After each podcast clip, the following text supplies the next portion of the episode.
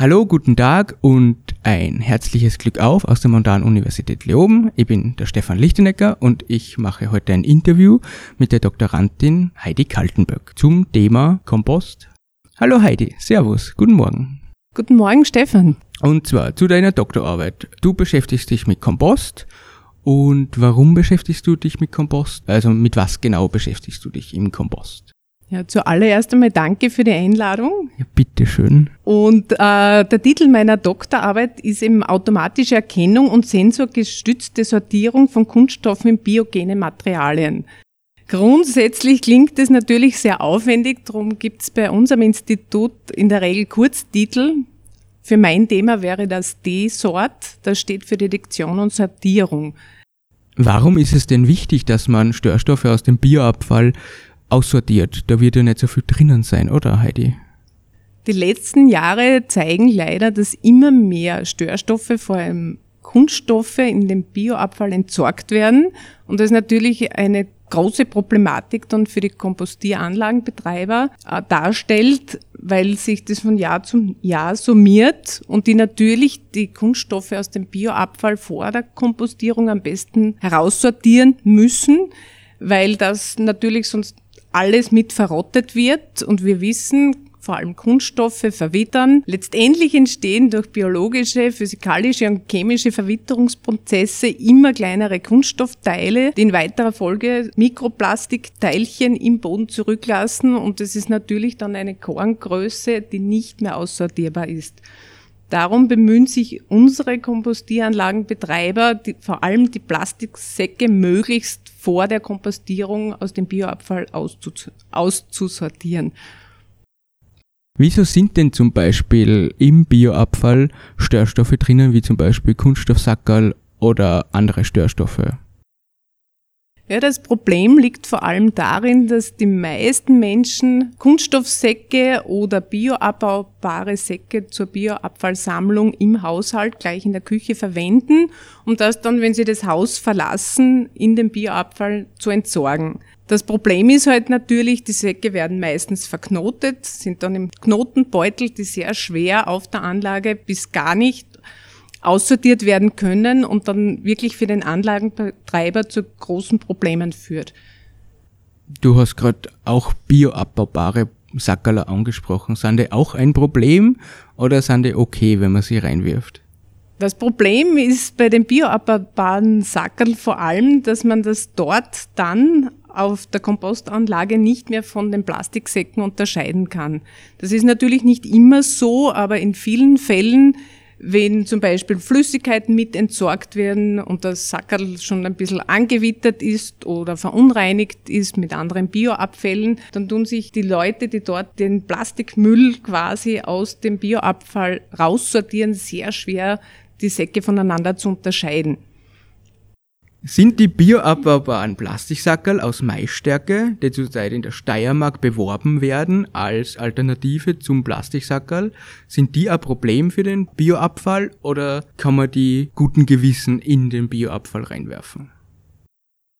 Wir vertreten die Meinung, man sollte genauso die Finger lassen von den Bio-Kreislauf-Sackerln, weil sie nicht nur keinen Nährwert für den späteren Kompost beitragen, sondern auch nicht wirklich in dieser Zeit biologisch abgebaut werden können, unter anderem eben von den Mikroorganismen oder verschiedenen Verwitterungsprozessen und somit den Rotteprozess des eigentlichen Bioabfalls stören. Was wäre dann die Alternative zum bioabbaubaren Sackerl und zum Plastiksackerl für den Bioabfall? Was sollte man benutzen als Bürger? Mittlerweile gibt es Papierkraftsäcke, die komplett abgebaut werden können und weil sie aus Zellulose bestehen, auch kein Problem bei der Kompostierung verursachen. Das heißt, von denen bleibt dann am Schluss nichts mehr übrig und die werden auch zu Erde bzw. Kompost. Genau, die Zellulose verrottet gänzlich. Du hast gerade erwähnt, die Papierkraftsäcke, also ich kenne Papiersackerl, aber was genau ist ein Papierkraftsack?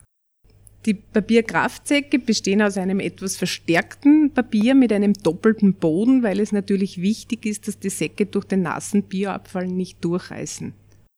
Okay, woher kriegt man diese Papierkraftsäcke denn, wenn sie besser sind als die Alternativen? Teilweise, zum Beispiel beim Mürzverband oder auch in Graz, werden Sackerl gratis zur Verfügung gestellt oder man kann sie im Einzelhandel käuflich erwerben. Gibt's der in jedem Einzelhandel oder nur in ausgewählten Filialen? Durch das Plastiksackerlverbot für Einwegplastiksäcke 2020 wird schon jetzt in vielen Geschäften das Plastiksackerl durch Papiersäcke ersetzt, die dem Papierkraftsackerl sehr ähnlich ist, beziehungsweise gehen wir natürlich davon aus, dass in den nächsten Monaten die Papierkraftsäcke für Bioabfälle in sämtlichen Geschäften erhältlich sein werden. Also das heißt, man kann bioabbaubare Sackerl benutzen, beziehungsweise dann Papierkraftsackerl. Gibt es denn sonst noch irgendwelche Alternativen, die man benutzen könnte für den Bioabfall im Haushalt? Also ideal für die Bioabfallsammlung wäre, wenn man sogenannte Vorsammelhilfen verwendet. Das können zum Beispiel sein größere Joghurtbecher, allerdings in diesem Fall aus Kunststoff, die man dann im Geschirrspüler jederzeit wieder waschen kann. Man kann Glasbehälter verwenden, die jederzeit leicht auswaschbar sind und mit diesen den Bioabfall zur Biotonne bringen und entsorgen. So würde kein weiterer Müll entstehen. Wenn ich jetzt da aber hergehe und nur Plastiksackerl zu Hause habe und da meinen Biomüll sammle, also nicht bioabbaubare Plastiksackerl, sondern echte Plastiksackerl, was sollte ich dann machen? Wenn man jetzt unbedingt das Plastiksackerl für die Bioabfallsammlung im eigenen Haushalt verwenden will und diese Situation auch nicht ändern möchte, dann wäre zumindest die Möglichkeit, dass man den Bioabfall in die Biotonne entsorgt und das Plastiksackerl, je nachdem, wenn es verschmutzt ist, in den Restmüll gibt. Und wenn es sauber geblieben wäre, was meistens bei Bioabfall unwahrscheinlich ist, könnte man es in den Plastikmüll entsorgen. Wenn ich das jetzt richtig verstanden habe, dann ist die Benutzung von Papierkraftsäcken und bioabbaubaren Sackerl okay, aber viel besser wäre es, wenn ich zum Vorsammeln von Bioabfällen einfach einen Kübel verwenden täte. Ja, genau. Einfach einen wiederverwendbaren Kübel oder ein Gefäß, was dann später wieder ausgewaschen werden kann und somit gänzlich gar kein weiterer Müll außer der Bioabfall, der dann später kompostiert wird, anfällt. Eigentlich beschäftigst du dich ja in deiner Doktorarbeit mit der automatischen Erkennung von Störstoffen, insbesondere in Kunststoffen. Wie kann man sich das vorstellen, wie das funktioniert? Erzähl uns mal ein bisschen was darüber, bitte, Heidi. Dazu hat im März dieses Jahres bei Boschacher Kompost in Graubart ein großer Versuch stattgefunden, wo insgesamt 100 Biotonnen analysiert worden sind. Das kann man sich jetzt so vorstellen, dass diese 100 Biotonnen händisch aussortiert wurden und die Störstoffe von den eigentlichen Bioabfällen getrennt worden. Das war ein Teil des Versuches und der zweite Teil des Versuches beschäftigte sich mit dem Vergleich von 3 Erkennungsmethoden. Das waren die visuelle Sichtung durch einen geschulten Mitarbeiter, die Bilderkennung von der Firma Saubermacher und die Nahinfraroterkennung von Binder & Co. Wie funktioniert denn die visuelle Erkennung des Bioabfalls durch einen geschulten Mitarbeiter?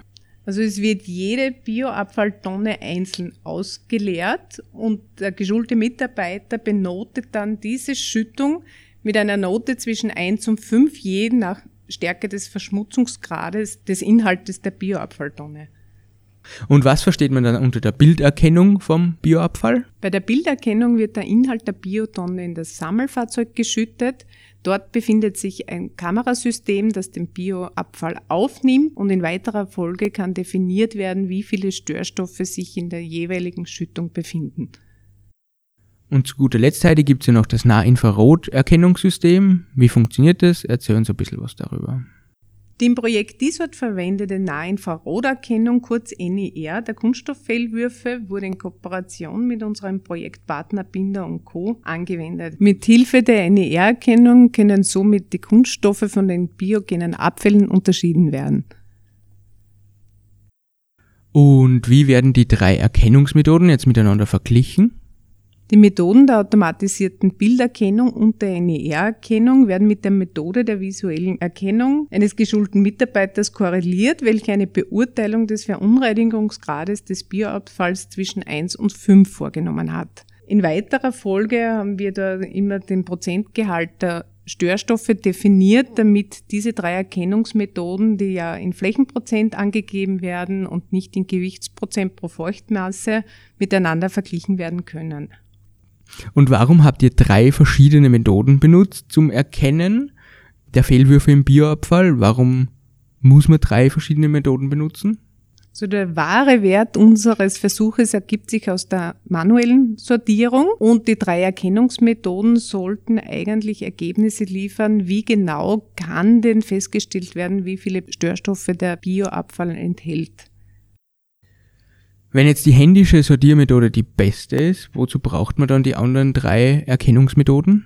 Bei der wöchentlichen Bioabfallsammlung werden die Biotonnen in das Sammelfahrzeug geschüttet und anschließend gepresst. Erst in diesem Zustand erreichen sie die Kompostieranlage. So kann man sich vorstellen, dass es natürlich viel schwieriger ist, die Störstoffe nach dem Pressen aus der gesamten Bioabfallsammlung wieder auszusortieren. Natürlich ist die manuelle Sortierung in jeder Hinsicht die beste Lösung, möglichst viele Störstoffe aus dem Bioabfall zu entfernen. Aber mit Erkennungsmethoden könnte man schon im Vorhinein feststellen, wie stark der Bioabfall mit Störstoffen belastet ist. Warum ist denn das wichtig, dass man vorher weiß, wie viele Störstoffe in dem Bioabfall drinnen sind?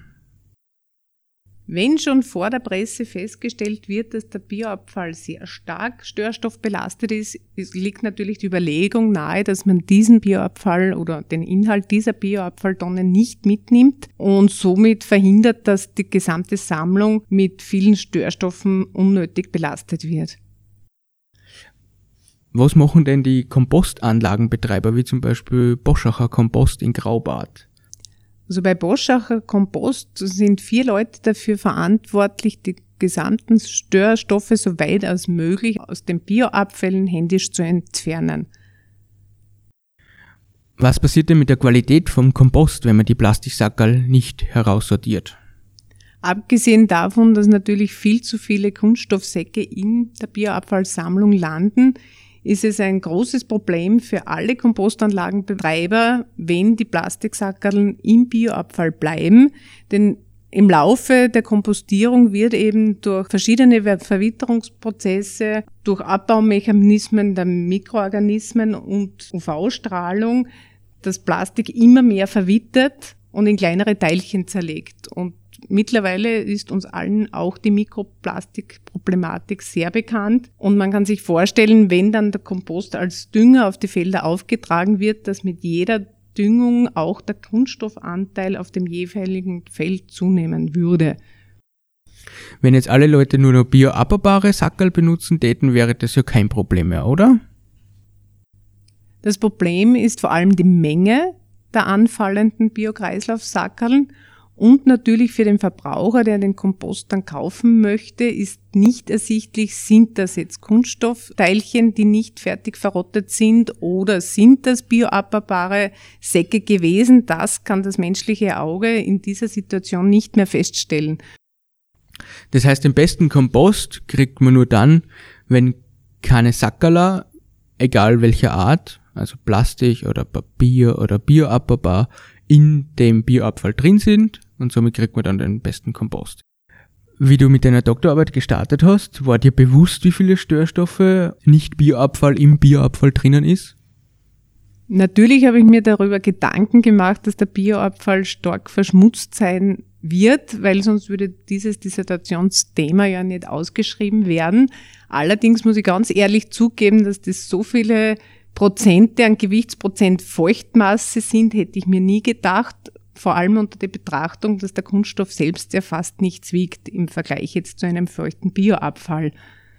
Darum sehe ich es jetzt nach einem knappen Jahr Tätigkeit am Lehrstuhl umso mehr als meine Aufgabe, dieses Problem zumindest zu verbessern. Steiermarkweit und natürlich über die Grenzen hinaus in die anderen Bundesländer oder vielleicht das Ganze sogar nach Deutschland und in die Schweiz auszuweiten und unsere Erkenntnisse zu teilen und damit möglichst viele Menschen zu erreichen, ihre Bioabfallsammlung sortenrein zu gestalten. Danke Heidi für dieses Interview über deine Doktorarbeit. Danke, Stefan, für deine Einladung ein weiteres Mal und vor allem für das Interesse am Thema Kompost. Danke fürs Zuhören.